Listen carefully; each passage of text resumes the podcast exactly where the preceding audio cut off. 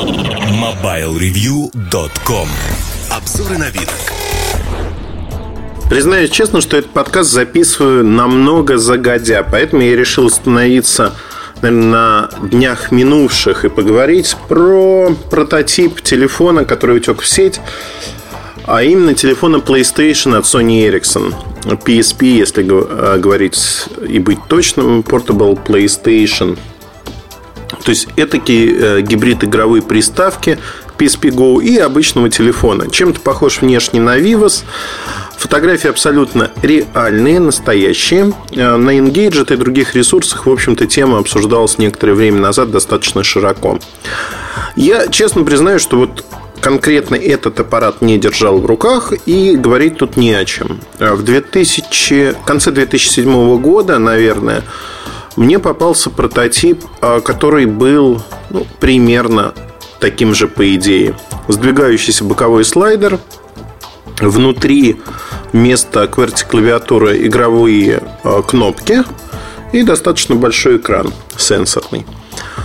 Тут э, идея ровно та же самая, и, в общем-то, казалось, смотрите картинку, и на это можно прекратить обсуждение всякое. Но, на мой взгляд, обсуждение имеет место быть, потому что очень многие люди приняли на ура этот аппарат, многие люди сказали, что это полная ерунда. А я не знаю, вот я хочу с вами обсудить и вместе выработать точку зрения. Ерунда это или все-таки не ерунда? Э, мне нравится играть в игры. Честно признаюсь, в последнее время я не играю в Warcraft по несколько... Ну, обычно я играл 3-4 часа в день. А в последнее время у меня нет на это времени по разным причинам. Я теперь э, не играю. Играю в казуальные игры на телефонах зачастую. Играю на приставке. Но не так много, не так часто. Как правило, это дорога. Как, как правило, это iPad, Field Runners, например, или что-то подобное. И э, из такого хардкорного геймера, для которого важно время отклика, важно, чтобы линия была хорошая. Например, в поездках с ноутбука я в Warcraft никогда не играл называется «Зачем портить статистику, о которой и так, в общем-то, не печешься, но раздражает именно то, что линия не такая, э, экран маленький, в общем, хоткеи действуют не так, э, не так в том плане, что клавиатура не игровая и уже на автомате, не глядя, щелкать по клавишам не получается. То есть вот тут, наверное, я сразу могу сказать, что для меня, как э, для игрока такого тяжелого, в прямом и переносном смысле этого слова, игровая приставка – это возможность коротать время где-то. Где-то в очереди, в городе, в поездке. И задача таких приставок, она, в общем-то, и выражается ровно так.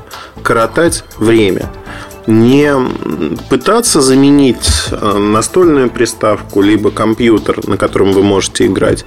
Мне вообще кажется пагубная идея, когда одну и ту же игру пытаются воткнуть сразу на разные экраны. Есть же идея нескольких экранов, что нас окружает телевизор, компьютер и маленькое устройство, мобильный экран. Ну вот эту идею надо развивать, потому что нельзя сделать одну и ту же игру, портировать в разные в разные ипостаси и ожидать, что опыт пользовательский будет одним и тем же. Там, урезая возможности или делая что-то. В моем представлении идеальная игра, когда вы можете на компьютере, например, на компьютере или приставке получить все возможности, а с телефона управлять теми или иными вещами. Знаете, как такой э, э, как устройство, наверное, для оперативного вмешательства. В стратегиях это интересно. Ну, например, получить аларм, предупреждение о том, что на вас напали, и э, дать э, какие-то ответные меры, но не управляя полномасштабной игрой, а следуя каким-то планам обороны, которые вы составили заранее. Вот это интересно, это действительно выводит игры на новый уровень, потому что вы не знаете, в какой момент элемент случайности. Вы не знаете, в какой момент к вам обращаются. Но это все не об этом аппарате. Наверное, аппарат мы определили казуальный. Да? То есть для того, чтобы он умел звонить, и в то же время вы могли коротать время за игрой. Аппаратно, я думаю, что эта модель не будет сильно отличаться от тех устройств, которые есть на рынке. Вот эти все рассуждения, что там должно быть э, то, то и то, они не имеют под собой оснований.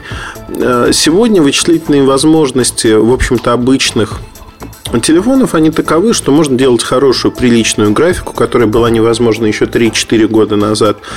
И эта графика будет удовлетворять большинство но под большинство, к сожалению, попадают те самые вот э, геймеры, которые привыкли к хорошим приставкам, хорошим экранам и очень хорошей графике.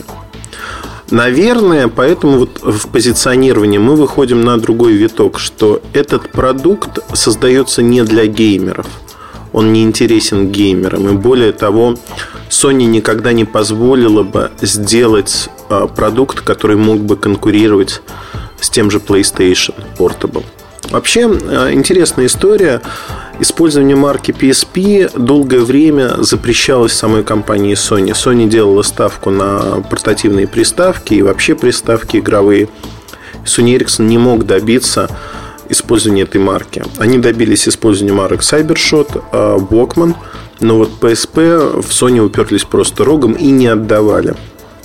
Тот прототип, который я видел, он начал разрабатываться еще во времена Флинта.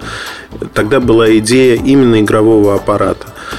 Именно вот такого. И идея заключалась в том, чтобы сделать сквозную интеграцию с играми на PSP. Под сквозной интеграцией понимается, что если вы покупаете игрушку для PSP, вы получаете неким бонусом, некий title, если есть этот title, под этот телефон. Но это все в большей мере маркетинг, а реальность заключается в том, что э, телефон, он важен для именно казуальных игр. Вот в таком аспекте. И получается, что это, с одной стороны, мы определились, это не игроки, а массовый сегмент рынка. С другой стороны, можно такой телефон трактовать, наверное, как моя первая игровая приставка. И вот тут возникает такой диссонанс, потому что телефон будет стоить дороже, значительно дороже, чем отдельная приставка. PSP Go, либо обычный PSP. И получается, что позиционирование как вот первая приставка, оно немножко такое сумбурное. И опираться на геймеров невозможно. У геймеров есть уже приставка, которая вышла намного раньше на рынок, которую они, допустим, любят.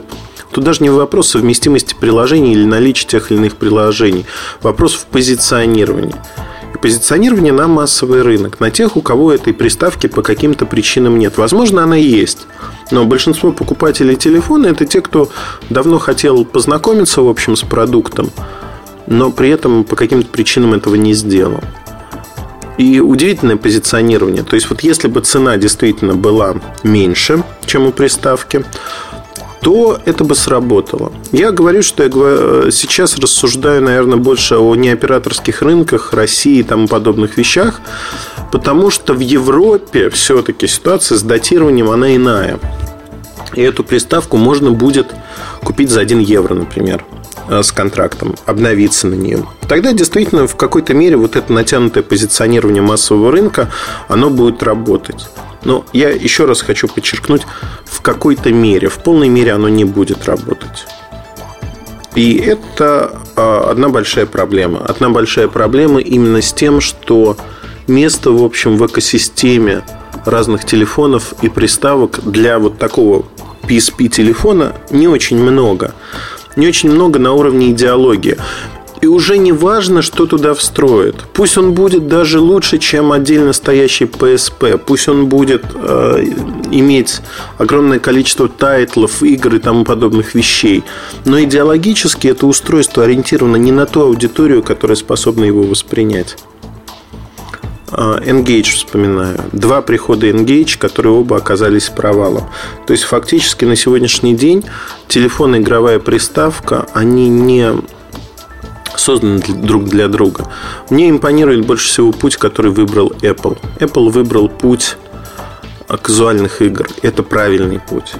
Телефон, в первую очередь, то устройство, которое звонит, позволяет писать смс, смотреть почту сегодня, фотографировать, наконец – но он не должен обладать специальными манипуляторами для игр.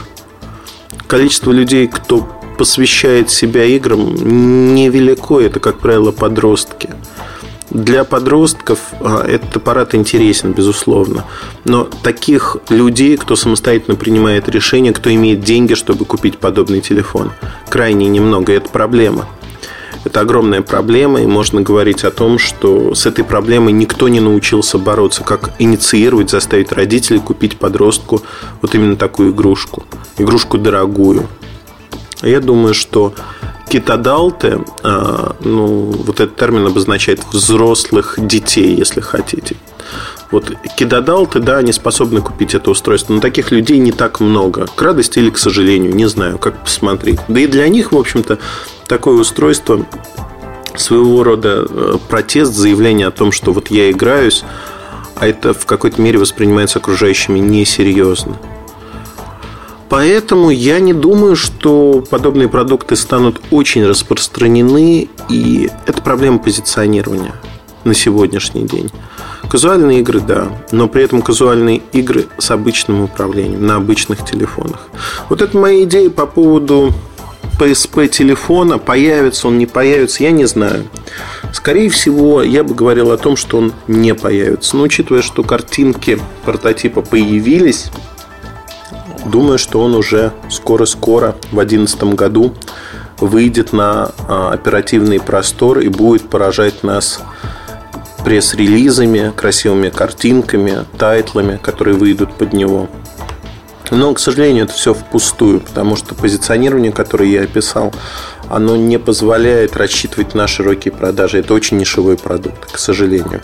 То, что Sony Ericsson до сих пор позволяет себе запускать такие продукты, основываясь на планах еще команды Флинта, показывает, что компания до конца не осознала, в какой глубокой пещере она находится, как далеко до света. Им нельзя тратить время и усилия на вот подобные нишевые продукты. Им надо возвращаться быстрее на рынок. Пока они этого не делают, к сожалению. Будут вопросы или вы хотите обсудить этот телефон и вообще концепцию? Задавайте эти вопросы в разделе подкасты нашего форума. С удовольствием их обсужу. Удачи и хорошего настроения. MobileReview.com Жизнь в движении.